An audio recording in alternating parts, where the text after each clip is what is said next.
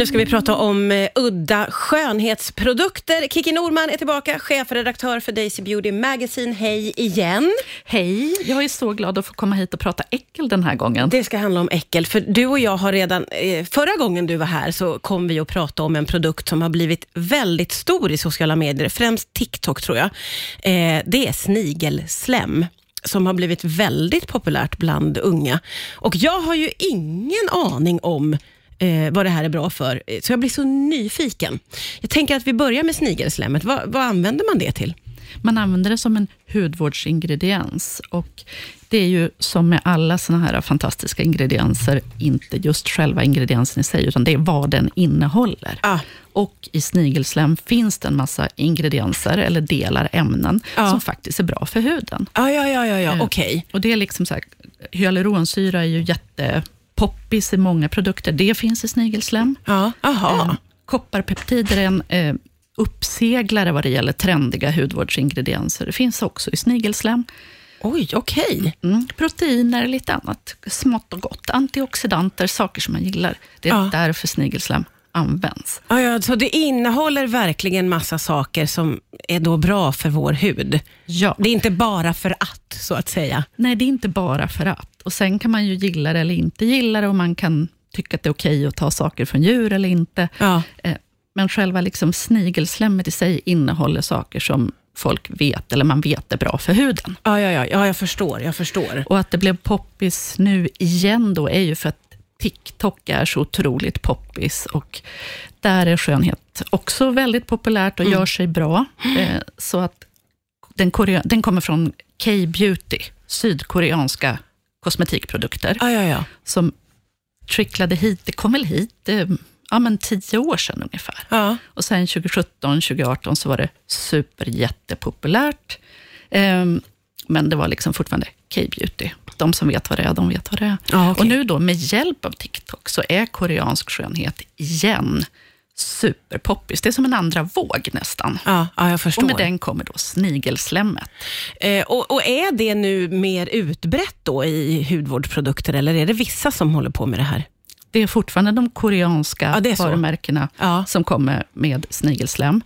Eh, andra, från andra länder, de har antioxidanterna, kopparpeptiderna, hyaluronsyra från andra källor. Ja, ja, ja, ja Så jag att förstår. Liksom ingredienserna eller ämnena i sig är poppis, men just i formen av tillsatt snigelslem så är det typiskt för koreanska varumärken. Eh, Jag vet inte om man vill veta, men man undrar ju ändå över hur man får tag på snigelslemmet. Mm. Och vad det är för konstiga snigelfarmar. Ja, det, det är verkligen snigelfarmar. Är det så? Ja, det är det.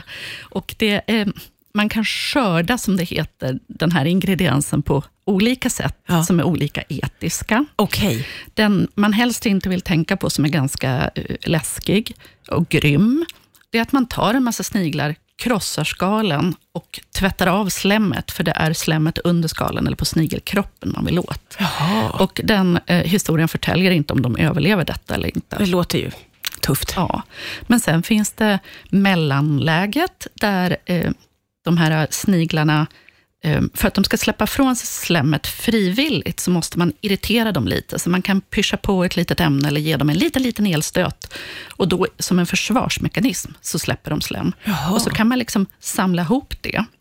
Och sen kan, sen kan man sätta tillbaka sniglarna i trädgården där man har dem. Och så får Jaha, de vila okej. upp sig tills man Oj, kommer oj, att oj. skörda slem nästa gång. Ja, jag förstår. Jag förstår. Och så finns det den supersnälla varianten, där de eh, mår toppen och bor på snigelfarmar, där de är väl omhändertagna. Och så kryper de omkring på ett galler, Jaha, och där så slemmet fastnar. Ja. Och så plockar man det Ja, där. man de föredrar har- ju den här tredje eh, versionen, måste man säga. Så är det ju. Ja, Ja, verkligen. Såklart.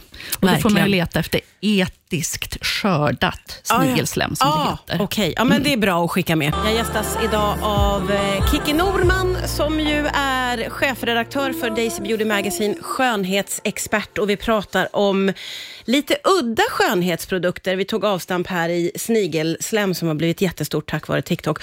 Och eh, det finns fler såna här produkter som kommer från djur, eller hur? Mm, djuringredienser är väldigt omtalade och nu för tiden så gör man precis samma sak utan djur. Men från början så använder man till exempel tuppkammar i hudvård. Vad, vad användes de till då? Ja, då utvinner man hyaluronsyra, som är en sån där superpoppis eh, ingrediens som kan binda sin egen eh, vikt i vatten. Ah. Så att den suger åt sig och håller i vatten. Ja, Och Då vill man ju såklart ha den på huden. ja just det. Mm. Ja, ja, ja. Så, men, så, men man behöver inte använda de tuppkammarna längre? För Används, att, Jag vet inte någonstans i världen att det Nej. används i tuppkammare. Det ska vara något litet land i Ja, just nå- det. Asien. som- okej.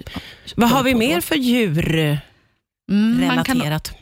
Eh, Vi har en haj som är nästan utrotningshotad för att i dess lever eh, bildas en hudvårdsingrediens också som heter eh, skvalen, skvalen, tror jag att det är. Eh, Den i en annan variant används i hudvård och är fett. Den används som en återfettare för huden. Det, Ah. och finns också naturligt i kroppen. Så att då tänker folk att ja, men den tas ju lätt upp av kroppen eftersom den är så nära oss själva. Ja. Och den här stackars hajen då har blivit eh, fiskad för detta. Och, Och nästan utrotningshotad. Mm. Ja, det är ju fruktansvärt. och eh, fis, andra fiskar de har ju simblåsor som håller dem du vet, flytande Mm. upp och ner och sådär. Medan den här hajen inte har det, utan reglerar det med fettet i levern. Och det, det gör det blir som en simblåsa för att fettet i levern är lättare än vattnet. Ja, så det ja, stiger ja. upp och då kan man liksom... Och eh, det används också till andra saker på andra håll i världen, Ja, okej. Invärtes. Ja. Men hos oss har det då varit en hudvårdsingrediens i västvärlden. Ja, gud, vad ledsen man blir när man hör sånt här, men glad att man kan liksom framställa de här grejerna på andra sätt nu, så att vi inte behöver vara ute efter de stackars djuren. Precis, nu slaktar vi inte hajar, utan nu plockar vi oliver och utvinner den här ingrediensen. Det känns mycket, mycket bättre. Mycket, mycket bättre. Du har ju med dig en parfym, är det va, som står där? Mm. Där, pr- den innehåller en eh, doftnot som heter mysk. Det känner vi ju till. Ja, det känner vi till. Det finns i nästan alla parfymer. Den är så himla bra för att den ehm, får parfymen att sitta länge på huden. Ah. Så att ibland kan man nästan in, är det så att man nästan inte känner doften av den ens, utan den finns bara där för att förankra parfymen på kroppen, ja, på ja. huden. Ja. Eh, traditionellt så skördade man då mysk från myskhjorten. Ah. Och eh, eh, ja, uttrycker man det fint så är det en körtel som finns hos hanen eh, i bakdelen, men det är en rövkörtel. Det började fint och sen så Mm. övergav du det Den helt och sit- hållet. Ja, precis. Ja. Den sitter i arslet. Ja, ja. Och den här använder då myskhjortshanarna för att dra till sig myskhjortshonorna. Ah. Ja, Okej. så att det det är en, en sexuell körtel. Ja, just det. Då, då tänker folk att om de har den här mysken på sig, så blir de otroligt attraktiva. Det, Mm. finns, det finns liksom någon slags dirty grrr i den här mysken.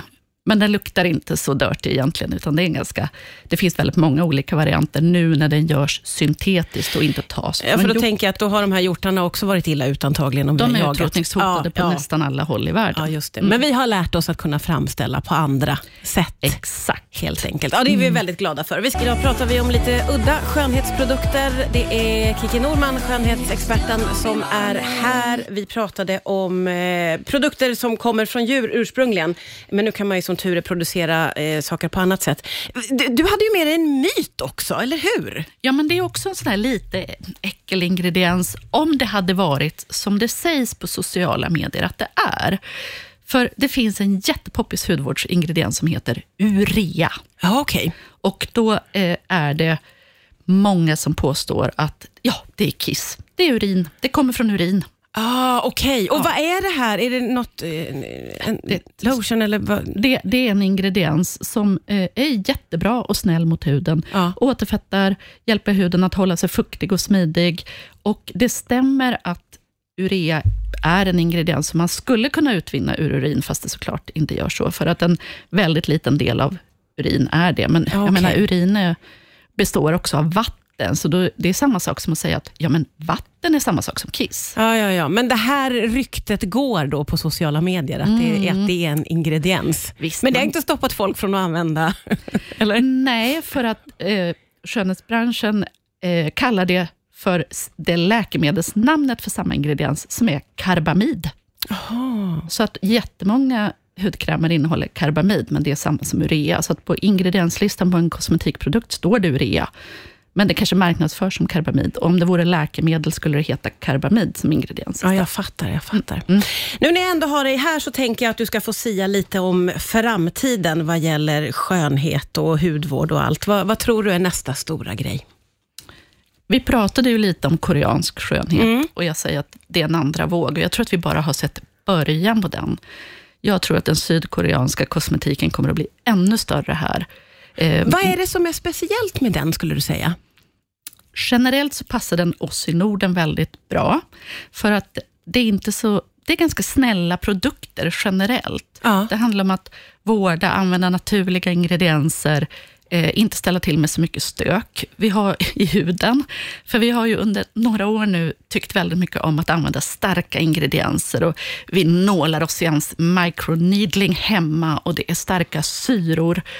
Och som en motreaktion på det så vill man nu bara vara snäll mot sin hud. Man, det pratas om hudbarriären, hur man ska stärka den, mm. vilket då är egentligen en syramantel, eller det är en, eh, ett skikt av huden kan man säga, ah. som ofta blir skadat när man håller på pilar med starka syror och kör nålar. Ah, ja, ja, okay. och, och, så får man hemska eksem till exempel istället. Ja, då och, låter det som att vi behöver få vila lite här Det vill nu. vi verkligen. Ja, det vill vi. Och det är koreansk skönhet väldigt bra ah, på. Ja, det, det, är liksom generellt den filosofin de har, att man tar hand om och vårdar och mysiga produkter. Ja, ja, ja. Och det låter ju väldigt mm. härligt. Vi ska få vår första K-beauty-butik i Sverige här om en eller två veckor också. Ah, okay. Ja, det ligger så, ju verkligen rätt i tiden rätt då, i tiden, får man ja. säga. Mm. Spännande, alltid så himla trevligt att få träffa dig. Tack för idag, Kiki Nord.